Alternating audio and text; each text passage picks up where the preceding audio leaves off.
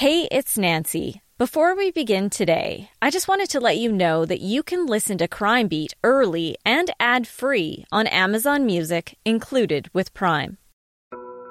A listener's note the following episode contains coarse language, adult themes, and content of a violent and disturbing nature, and may not be suitable for everyone. Listener discretion is advised. If you're a regular listener to Crime Beat, this episode is going to be a bit different. We're taking a departure from our usual format of sharing stories of victims of crime and the impact on their families. The novel coronavirus has affected all of us. We know many people have lost loved ones to COVID 19, and our hearts are with those families. As you're listening to this, there are amazing people putting their lives on the line to keep us going. Those working in essential services, that includes food production, delivery service, people working in grocery stores and drugstores, sanitation and cleaning staff, pharmacists, and of course, healthcare workers. The doctors, nurses, and hospital staff that are all putting their lives on the line for us. COVID 19 is no doubt going to continue to affect us for quite some time weeks, probably months, and there's still a lot of uncertainty. Almost every aspect of our lives is being impacted by this pandemic. That includes public safety, police, judges, lawyers, those who keep the wheels of justice turning. I'm Nancy Hixt, a crime reporter for Global News. Lately, I've been receiving a lot of questions about how the pandemic is impacting our justice system and what that means for you.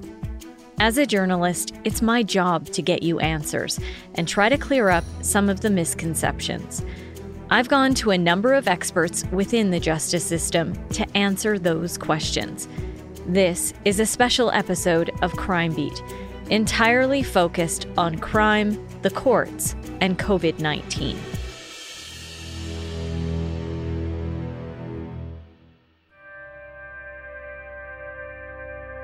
When you need help, first responders, police, fire, and EMS all work to get you that help as quickly as possible. Each knows the risk of working on the front lines, and every situation is unpredictable. So let's start with police and the challenges they're facing in this new reality. Uh, you don't know who's going to be at a scene when you arrive. You don't know who's going to get involved. You often don't know what kind of risks you're facing, whether they're environmental or risks related to weapons or people. So that's sort of the normal day to day environment that our, our, our, police officers work in. Uh, we already have uh, a challenging uh, work environment when it comes to wellness and mental health that's Tom Stamatakis. He's the president of the Canadian Police Association, which is the union for 60,000 police personnel across Canada. I'll throw in, you know, this pandemic where, um, you know, the messaging from our public health officers right across the country is all about, you know, social isolating, avoiding uh, interacting with other people, uh, and all kinds of other measures that uh, public health officers have put in place to try and um, slow down the spread of, of this virus, COVID.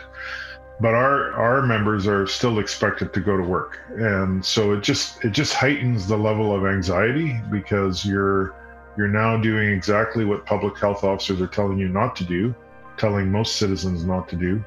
You're having to interact with people, and we understand that. I mean, there's no option for the police to to sort of opt out. We we have a, a, moral and legal obligation to continue to protect the public and enforce the law and um, make sure that our our society remains civil. So so so there's a heightened level of anxiety just just related to that more than normally exists. Superintendent Steve Barlow is in charge of the COVID 19 response for the Calgary Police Service. He echoes those concerns and says the pandemic is adding a new level of uncertainty police are being forced to deal with. You know the anxiety for just not just our officers but the community you can feel it every single day our officers they're living with this while they're at work they're living with it while they're at home and that anxiety makes it, it it's hard on everybody sometimes situations like this truly force you to think outside of the box. Our officers are making sure making sure there's a little bit more distance between them and the people we're dealing with. But unfortunately, when you're a police officer, there's going to be a time and a place where you do need to step in and potentially be in close contact with these people. Uh, we have had one incident of a uh, of a suspect spitting on one of our officers, and that uh, that person was charged with assault. And we will see how that unravels in court once we get there. That officer needed to go into self isolation, meaning there's one less officer on the street for at least two weeks until they're deemed safe to go back to work. Unfortunately, that incident Superintendent Barlow referred to wasn't a one off. We're in a very uncertain and, and at times disturbing environment with this pandemic. Uh, it's creating you know anxiety for for the members I represent, but also anxiety for the public so one of the most disturbing things that you know I've heard about or come across or discussed with members is is this idea that now we have uh, people that we are interacting with where we do have to take some enforcement action now saying uh, that they're infected and so they're they're exposing our members intentionally and doing things like coughing uh, onto members or or trying to um, indicate that they're contaminating contaminating members. And i, I just that, that is very disturbing and it's and quite frankly it's it's very disappointing as well. There have been uh, reported cases across the country including in my home service in vancouver. We had two incidents just recently where where that's happened. Um, that then triggers a whole series of protocols. People are asked to stay home wherever possible to self isolate and maintain social distancing. With that, the types of calls police are responding to have changed a bit. We we have seen a significant dip in our uh, house B&Es, um, but we're starting to see a creep up in our business break-ins. Um, and that's the area that we we predicted that would start taking place because, of course, you take everybody, you send them home.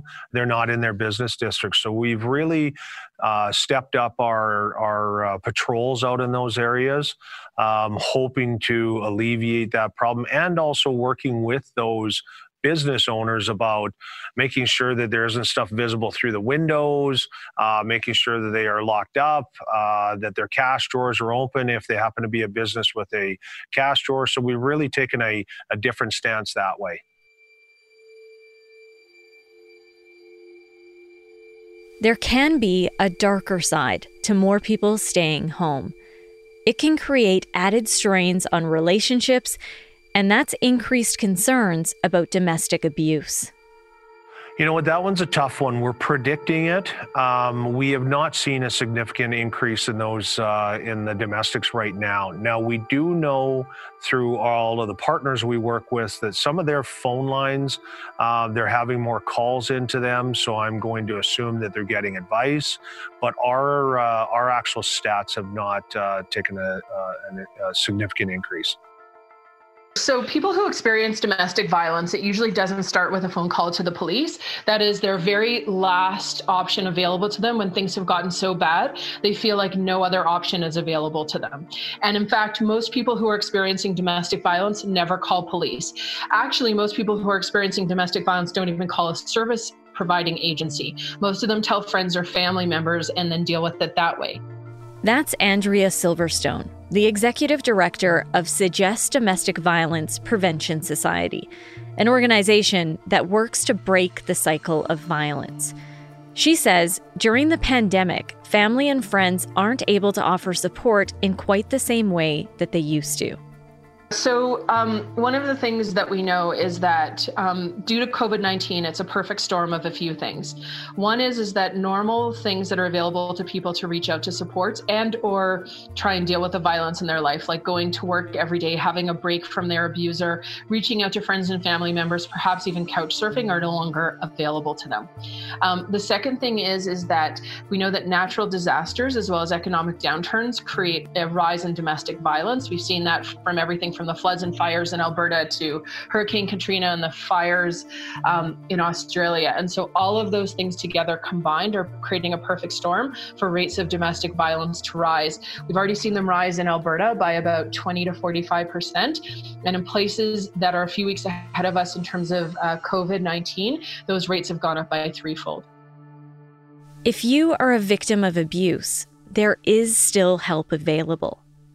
If you're someone who's experiencing violence and is in a situation where it's really hard to reach out for help because you're stuck with your abuser, uh, there's all sorts of ways that uh, our sector has made so that it's as easy as possible to reach out for help there's the picking up of a phone um, there's text to chat lines there's sms sms text lines so you don't even need access to the internet um, in order to be able to connect.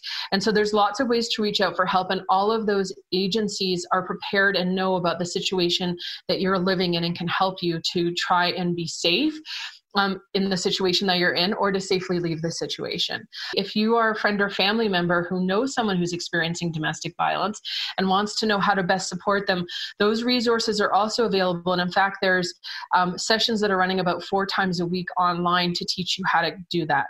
Um, and for the clients that are currently with their abusers, there's all sorts of online resources as well right now. People are doing online counseling, online groups, all of that kind of stuff.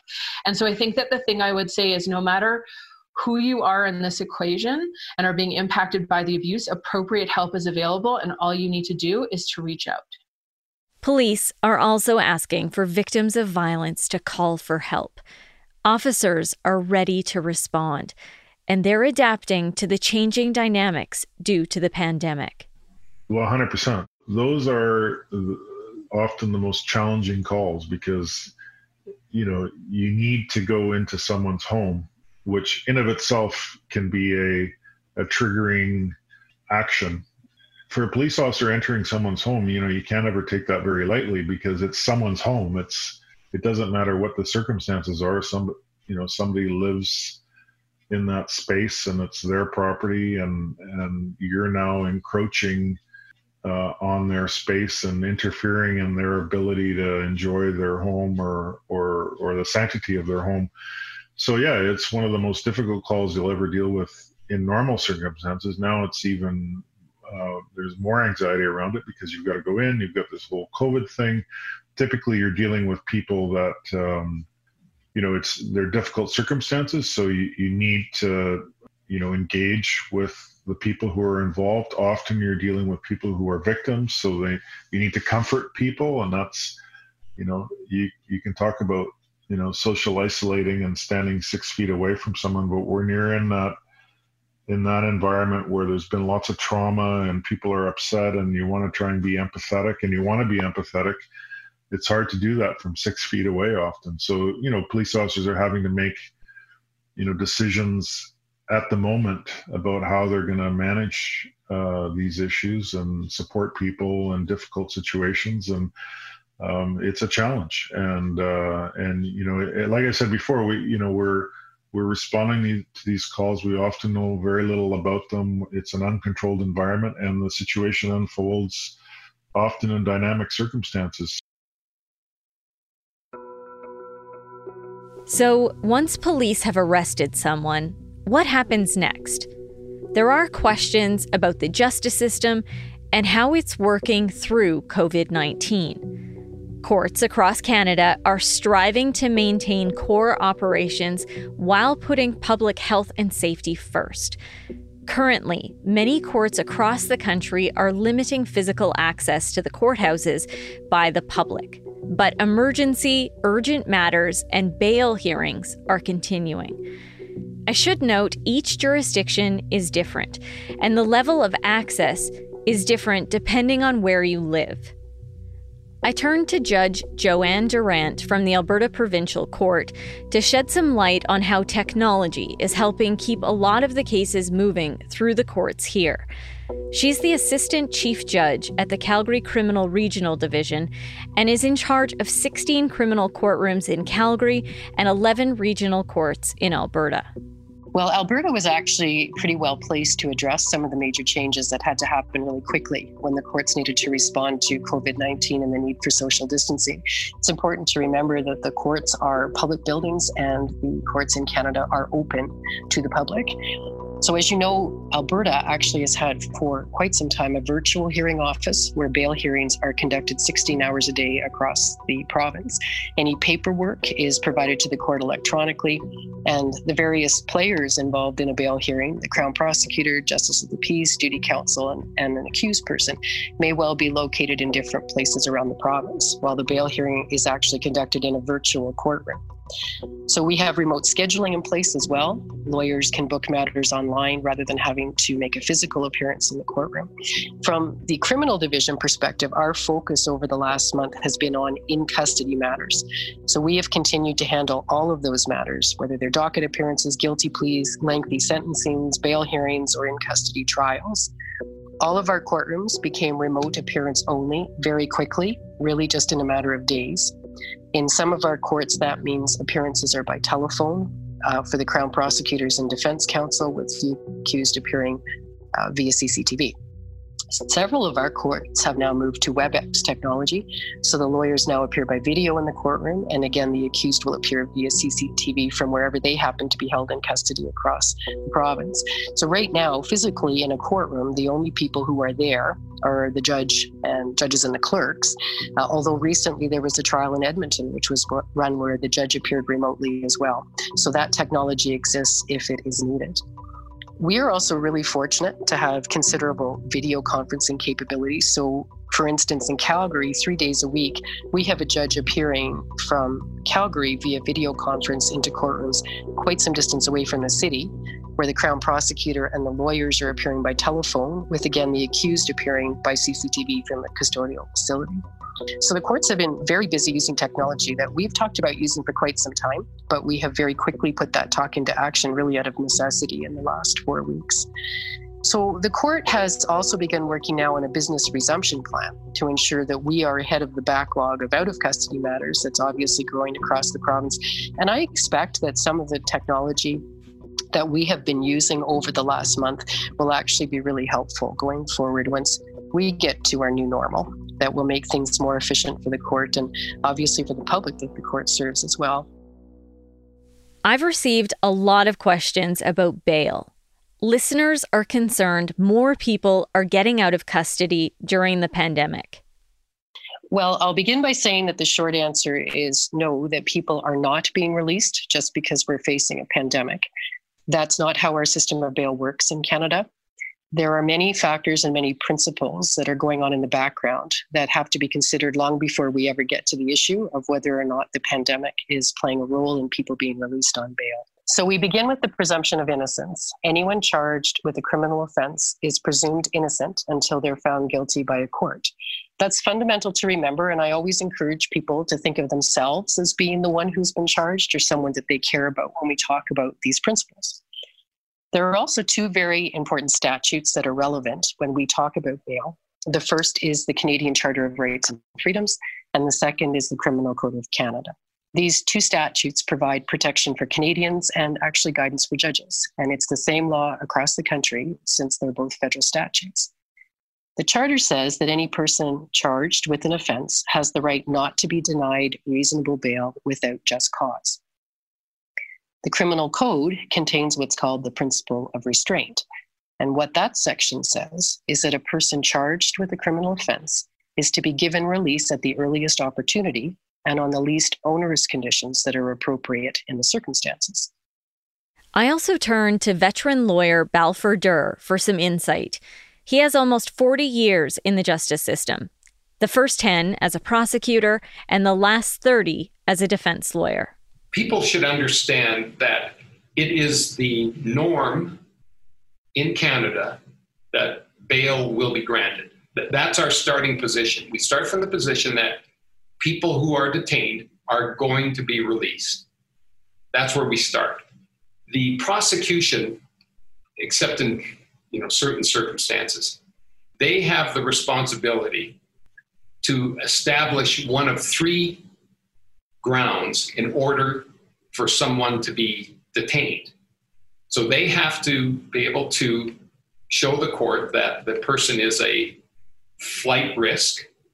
In other words, they won't show up for court, or that they are a danger to the public if they are released, or that it is against the administration of justice, in other words, the public perception of the administration of justice for this person to be released.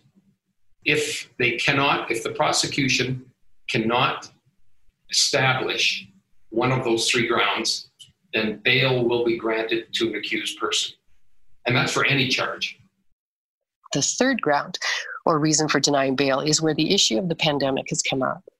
Here, the judge needs to decide if it's necessary to detain someone in custody to maintain confidence in the administration of justice, having regard to all of the circumstances. Now, there's a list of things in the criminal code the judge might think about here, including how strong is the Crown's case, or how serious is the offense, and how long someone might go to jail if they're found guilty. But the list isn't exhaustive, and now the issue of the pandemic has been added as a consideration in this part of the code. So, judges haven't all agreed across the country about the role COVID 19 plays in determining whether someone should be granted bail. And again, I'm working on the basis of your question that the concern is that this person would never have otherwise been granted bail unless we were facing a pandemic. Some judges have accepted that inmates in a prison are at a more elevated risk of catching or spreading COVID 19. The concern may relate specifically to an accused who might have underlying health or age related issues, the concern might be for the correctional staff becoming at greater risk. They're essential workers and they all leave the custodial facilities and go home to their families. But other judges haven't agreed that people in jail are at a greater risk of catching COVID 19 and have accepted evidence that there is much being done now in the custodial facilities across the country to ensure that the people in the jails are also safe from this virus.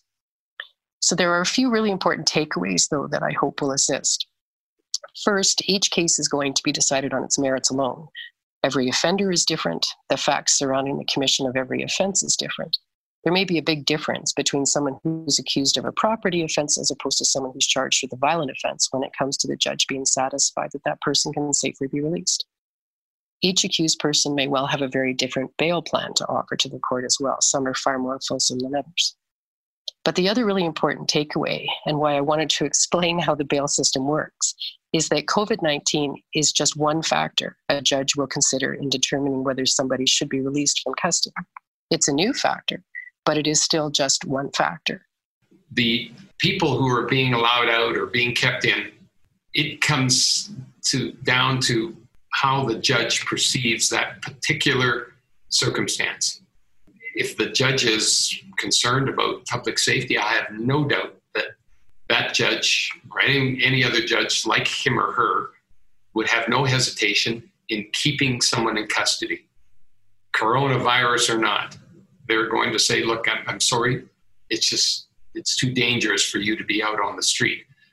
Where judges are exercising some discretion and allowing people out is on those marginal cases, those cases where it could go either way on an ordinary day, it could go either way. So judges in those circumstances are are saying, "Look, I'm here. I'm going to err on the side of release because I, I think the person's risk is manageable when they're in the community." And for that reason, I think overall it might be better for all of us if we have this person out on the street. They're going to be isolated in their home, or I may even put conditions on where they have to be on 24 hour house arrest within their own home. One of the most common questions I've received is why people in custody aren't simply left to self isolate in their cells. You know, the remand centers, jails, are places where it is virtually impossible to have isolation, social distancing. Uh, you, you can't, there's just not enough room to keep people apart.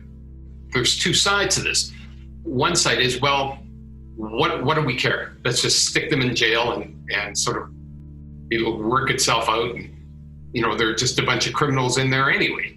Is the attitude, no doubt, that some people have. That is, of course, um, the, the wrong thinking. It's it's wrong for so many reasons. Not the least of which is uh, people, for instance, in the remand center, are there because they're awaiting trial. They're not been convicted of anything. They're not guilty at that stage. They're, they're waiting to be found guilty or not guilty. So they deserve as much protection as anybody else. So that's people waiting to stand trial. But what about the people who've been convicted and sent to jail or prison? If a person is sentenced to two years or less, they go into a provincial facility. If they're sentenced to two years plus a day or more, they go into a federal penitentiary. To give further insight into what the situation is in our correctional facilities, I turned to Dr. Patrick Baillie. He's been a forensic psychologist for nearly three decades. He's also a lawyer and was admitted to the bar about 10 years ago most individuals are not in single cells. Um, they are in double bunked cells within uh, most of the correctional institutions, whether it's remand provincial jails or federal penitentiaries. Um, so there's exposure at that level. There are also uh, guards who are coming in and out of the institutions uh, on a daily basis to cover off their shift schedule. So um, there's potential for exposure not from other inmates, um, but also from the guards. And then there's the issue that I raised earlier of the transitory nature of the correctional population. So, folks in remand, folks in provincial institutions, a very high turnover of those individuals, some who are coming in, some who are going out. Yes, there's more stability in the federal facilities because people are, are automatically serving longer sentences given the nature of federal incarceration. Um, but they're still going to be double bunked. They're still going to be exposed to guards. Um, things like delivering meals to the cells may avoid having individuals um, uh, congregating in a dining hall, for example. If, the, if there's a way to release the individual into the community that doesn't jeopardize public safety, they are technically still serving their sentence. And so there are conditions that can be imposed as part of that sentence that if there's a violation of any of those conditions, then the individual is back in custody. So, in, in, in the early days of the outbreak, uh, the facilities were um, seemingly spared from having a significant number of cases. But over the last week or 10 days, we're seeing a number of facilities that now have positive cases uh, amongst individuals being kept in custody. And so there's a significant likelihood uh, or risk of those cases spreading. And so, again, as people come out of the institution two, three weeks from now, a month from now, there's much greater likelihood that they've been exposed to somebody who was COVID positive, and therefore they're bringing the virus back into the community. I would add that in terms of this decision about bail, there have been a number of Ontario judges who have said that putting somebody into remand and exposing them to the potential for contracting COVID 19 is a factor to be considered in whether or not this person should be granted bail. Dr. Baillie says it's important to remember not everyone who's in custody is a violent offender.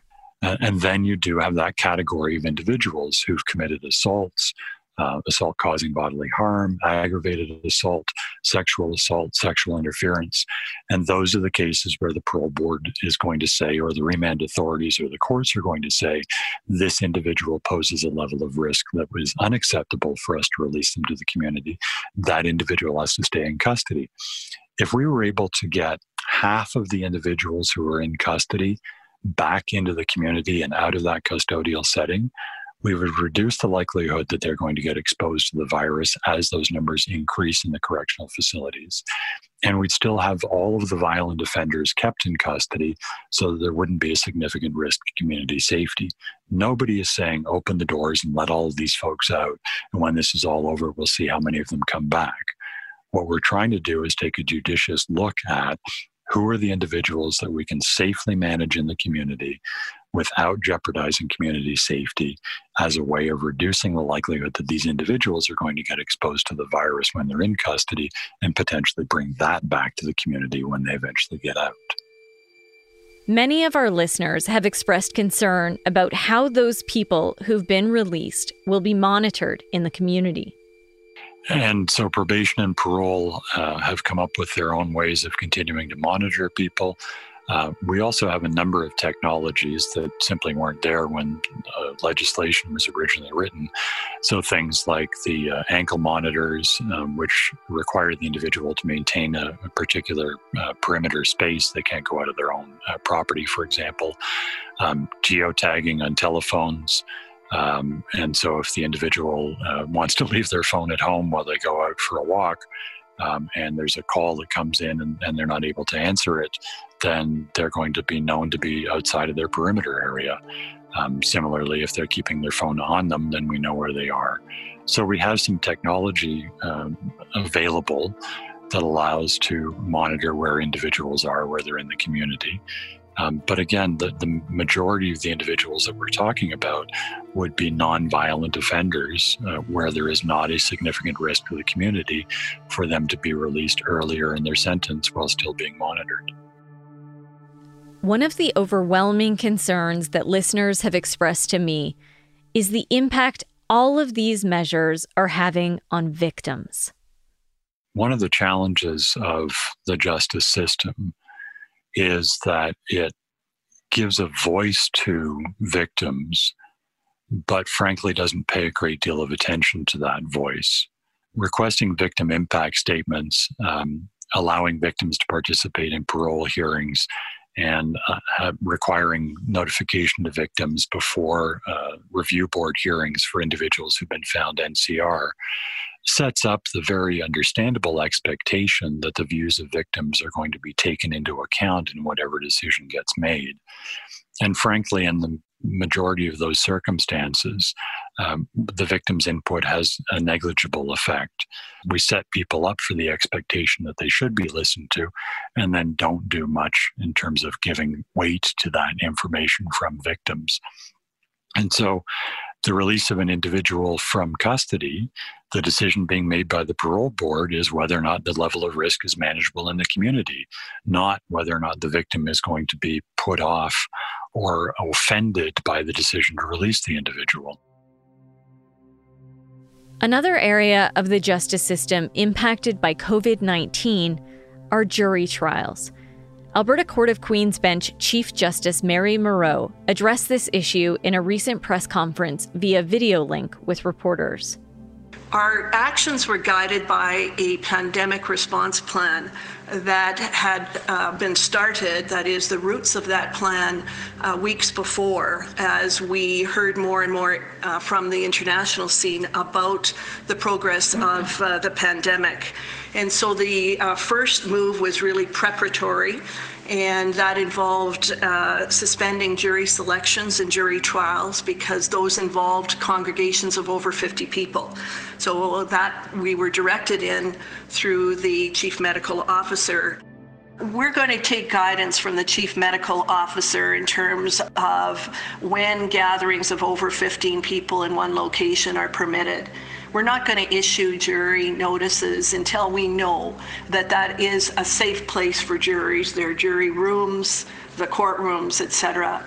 Um, and I think that uh, in the circumstances, we do hear from members of a jury panel if they have special issues that are employment related or health related et cetera, that would prevent them from sitting on a jury. And so I think the, the, the, the, the issue is a real one for people just returning to employment.